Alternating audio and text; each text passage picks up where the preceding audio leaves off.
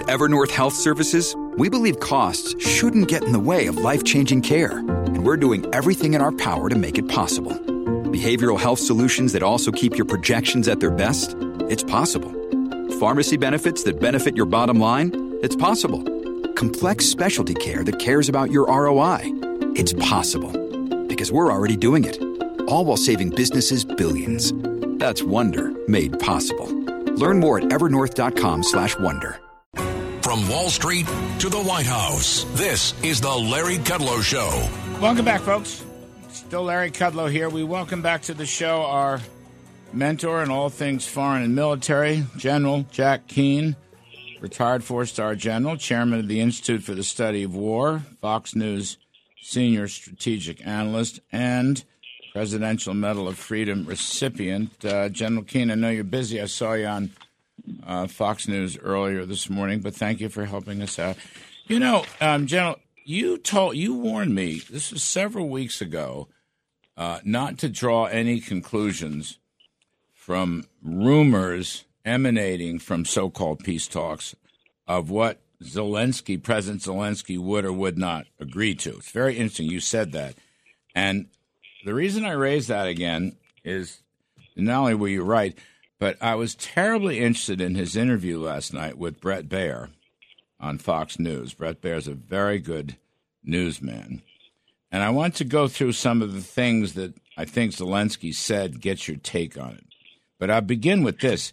Uh, in, in response to a question, um, what do you hope to get out of this? Zelensky told Bret Baier victory is the only acceptable outcome. Victory is the only acceptable outcome.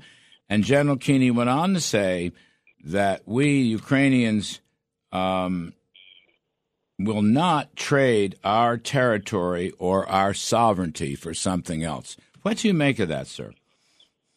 Yeah, I, I absolutely believe right from the outset that's always been his objective. I think early on, people didn't take him too seriously because we all thought that the Russians were going to be a considerable overmatch uh, for him.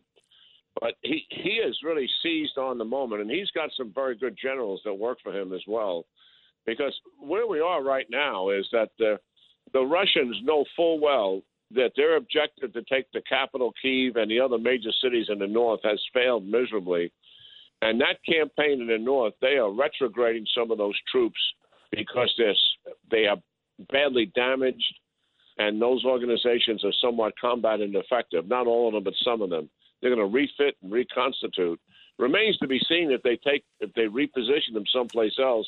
But given the damage that's been done to them, it's likely that that they would probably be because they're degraded. They would likely not be that decisive, even if they moved them into the eastern campaign. The only place where the Russians are now attacking is in the Donbass region, where the two republics are, mm. and the Ukrainians are, are, are defending well, and obviously in Mariupol. That is it. So, what is going on in Zelensky's mind now, and what he envisioned at the outset, but we certainly didn't give him the credit that was due, is he wants to go on the offense and really begin to take sizable amount of territory back. He has done some limited counterattacks around Kiev, Kherson, and Kharkiv, and has had some success.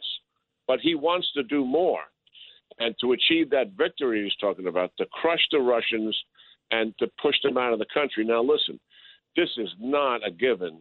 Uh, this is an opportunity that he has, and there's a chance that he could be successful. But listen, I'm never betting against Zelensky and uh, and and his people. Uh, and this is why he's there's a little tug of war going on with the administration, Larry, because he's changed now. He wants the javelins and the stingers and the small arms and the rest of that to keep coming.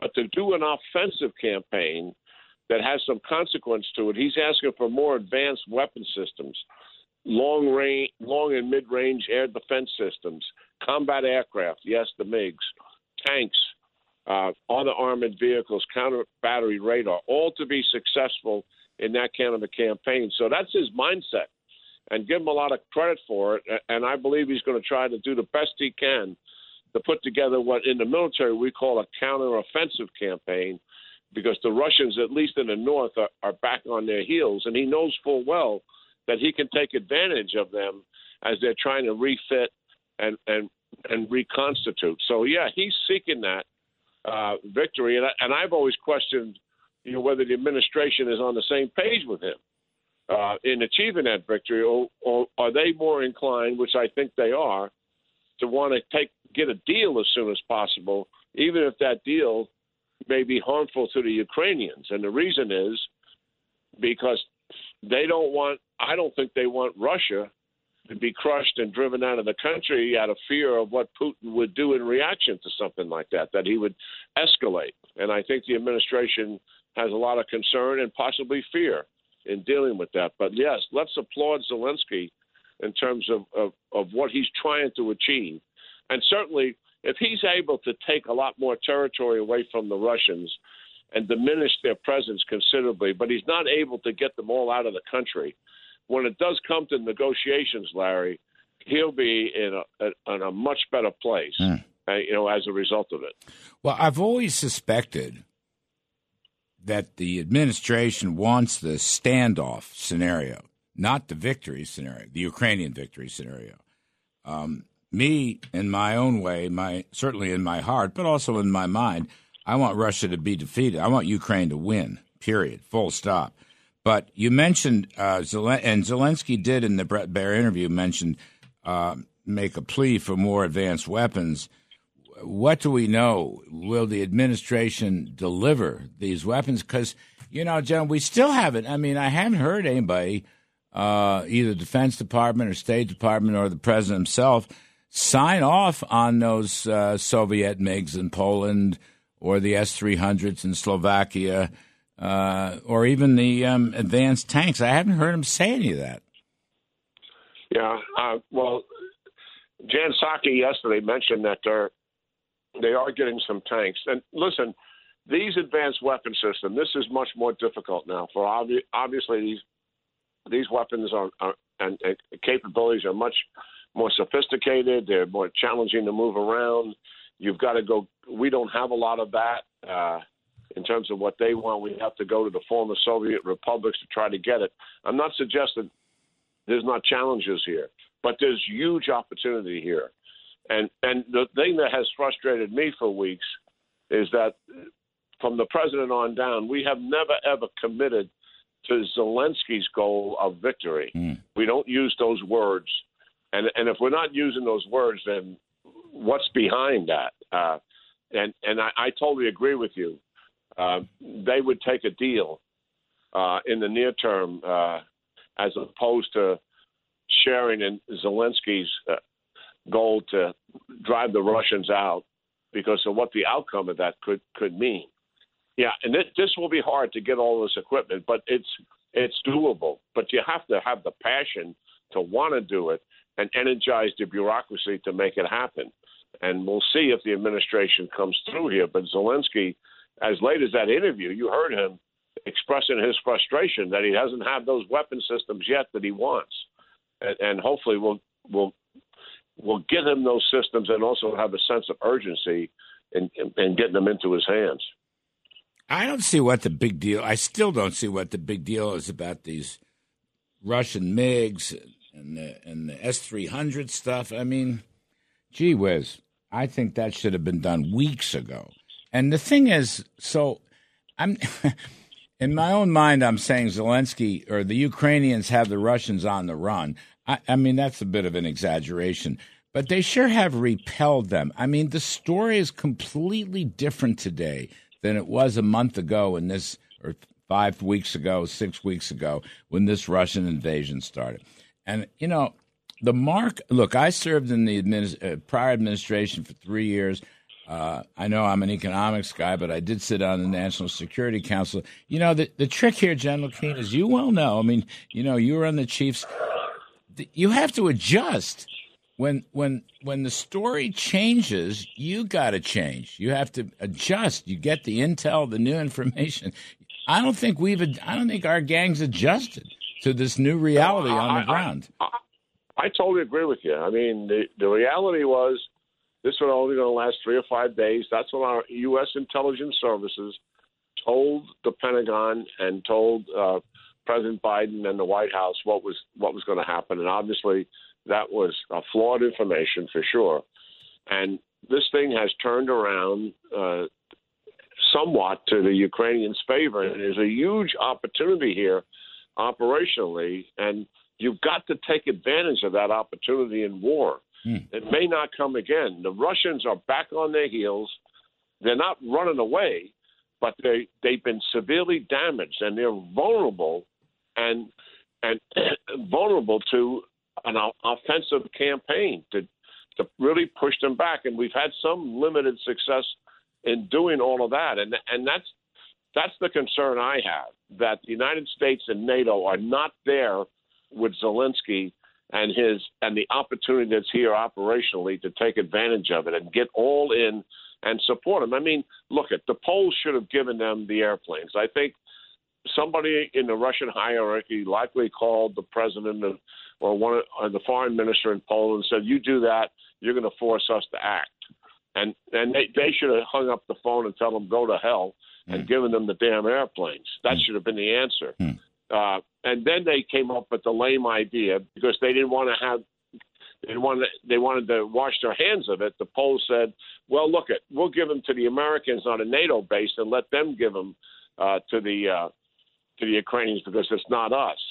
Well, either we should have forced the Poles to do it by sweetening the deal a little bit for them, or we just should have had the Ukrainians come over to the NATO base and pick up the airplanes. Yeah. But yeah. Wh- why? What was what was the reason we didn't do that? It goes back to my basic premise that the administration, from the beginning, before the war started and right to, while the war is being executed, is unduly influenced by provoking Putin into adverse action. Yeah. And they, I believe, uh, the Russians threatened the United States and NATO. If you give the Ukrainians airplanes from a NATO base, you're going to force us to escalate. Mm. And again, we should have hung up the phone mm. and gave the Ukrainians the airplanes. General King, can, that, can, I can I take a quick commercial break? Come right back with you. Yeah, sure. Yeah, I would be terrific because I want to continue this, and I want to also talk about um, what Zelensky uh, said about NATO, and also Russian finances are doing better, not worse. Six weeks into this, anyway, we're talking to General Jack Keane. I'm Larry Kudlow. Quick commercial break. Come right back after that. Please stay with us, folks. Larry Kudlow.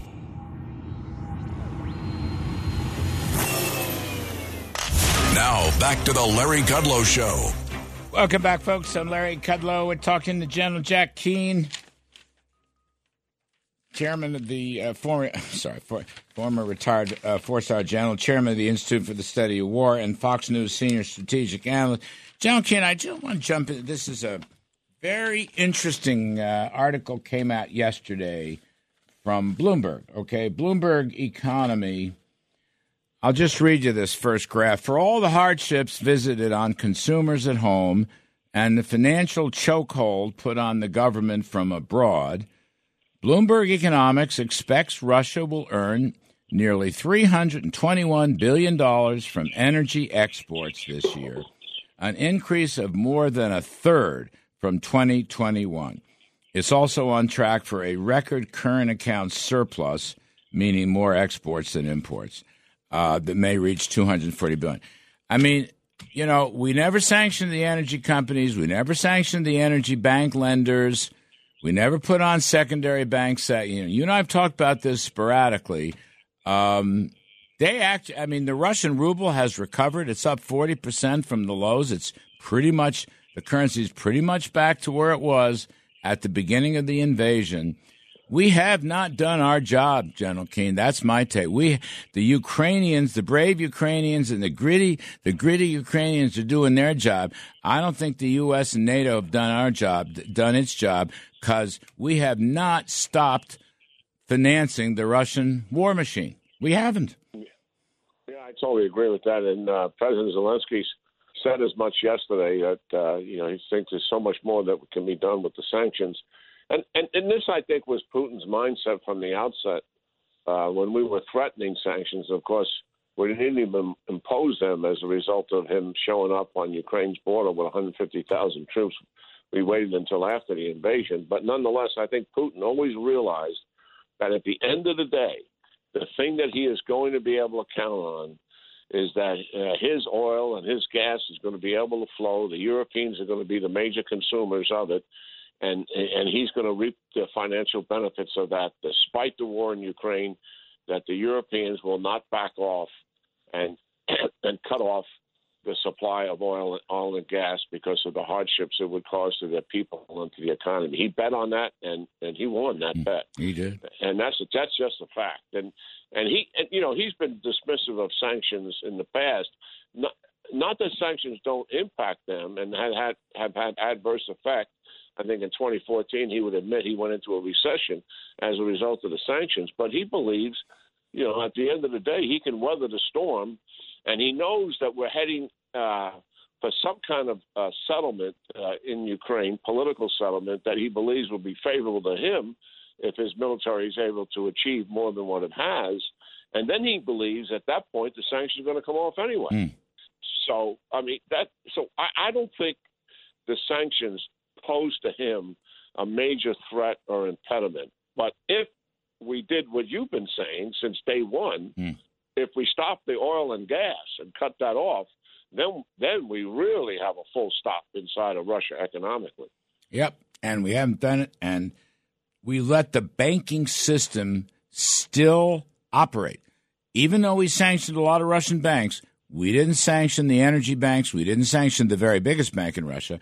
I mean, the U.S. Treasury has permitted American banks to facilitate the payment of interest on the debt for their sovereign bonds.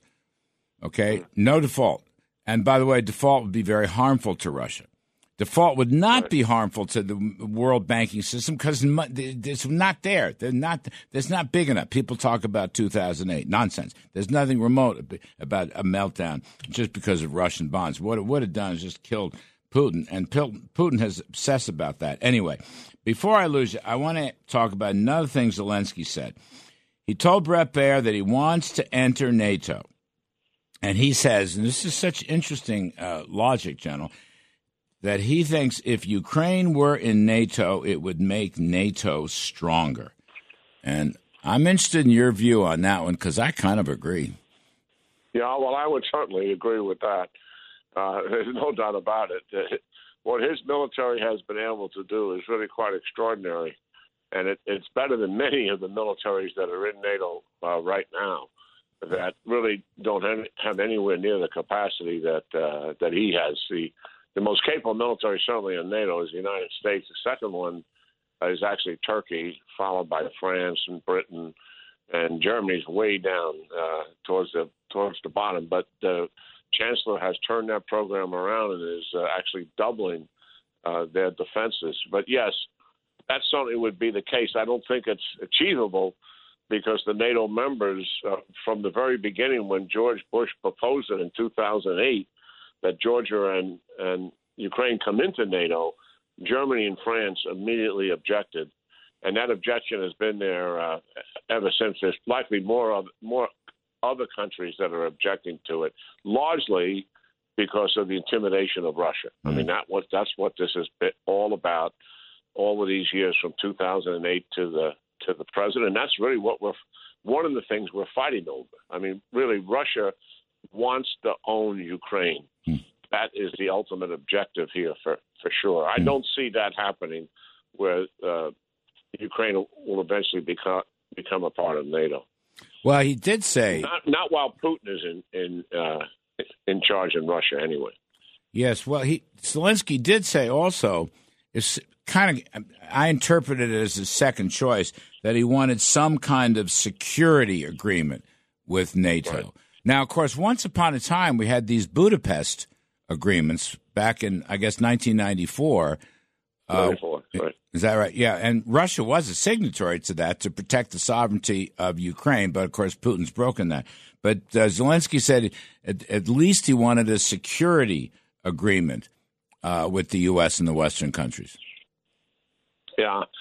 See, he's saying two things, and, and I don't think both of them are achievable. He said he he's willing to accept neutrality, which is one of the things that Russia would want from Ukraine as a concession. But he also wants to have military alliances with other countries, to include the United States. You know, we have a an alliance with Japan, as an example, to defend them. Just it's a bilateral alliance. We have an alliance with South Korea to defend them, another bilateral alliance. So that is what he's talking about. But you can't be you can't be a neutral country and then also have military alliances with, with other countries. Hmm. So I, I, I don't see how he can get to both places at, at the same time, and that that would probably get clarified a little bit more as when when and if negotiations get started. Mm. Um, Serious negotiations. Last one. Um, did Ukrainian bomb that uh, oil depot in Russia? Is in your judgment, and is this the beginning of a a really um, well, you know, this counteroffensive you talked about earlier? Well, I I, I suspect they did. I mean, in the interview, uh, he didn't confirm it or deny it, mm. But he did point out, which gives credence to the fact that they did. He did point out that it was a place where missiles had been fired from, mm. although what was hit was an oil de- depot. Uh, so I, I'm I'm calculating that he did, but it, it's not decisive. I it, it's not going to change the war. I think it was a statement being made that they can reach out and do damage inside of inside of Russia. But he's not going to conduct uh, any kind of cross-border invasion into Russia with his ground forces. He's got all he can handle with the Russians that are inside of Ukraine and trying to defeat them and push them out. That'll be his focus. Hmm. Well, we will see. We will see what happens next. General Jack Keane, you've been wonderful as always, sir all of our listeners, just like our viewers on the Fox Business Show. You've been terrific, and we'll see you next week for more updates. Folks, we're going to take a break and swing over and start doing some economic and stock market work on the other side. I mean, you know, you listen, you listen to what John Keane is saying, and really, really, my takeaway, really, my takeaway is it's high time the Biden administration decided that Ukraine can defend itself, they can be a sovereign country. We don't have to concede it to Russia. We don't have to have a standoff. You know, we have plenty of weapons to help them out with. We should help Zelensky. The guy's a world hero. Putin is a war criminal and a crook. I mean, really, I don't think the Biden administration has done its job. I do not. And I think that's a tragedy. But the great news is the Ukrainians are a tough lot, and it sure seems like they want freedom. Anyway, we'll take a break. I'm Larry Kudlow. Lots of stock market work and jobs. Jobs are up big on the Friday report. We will be right back.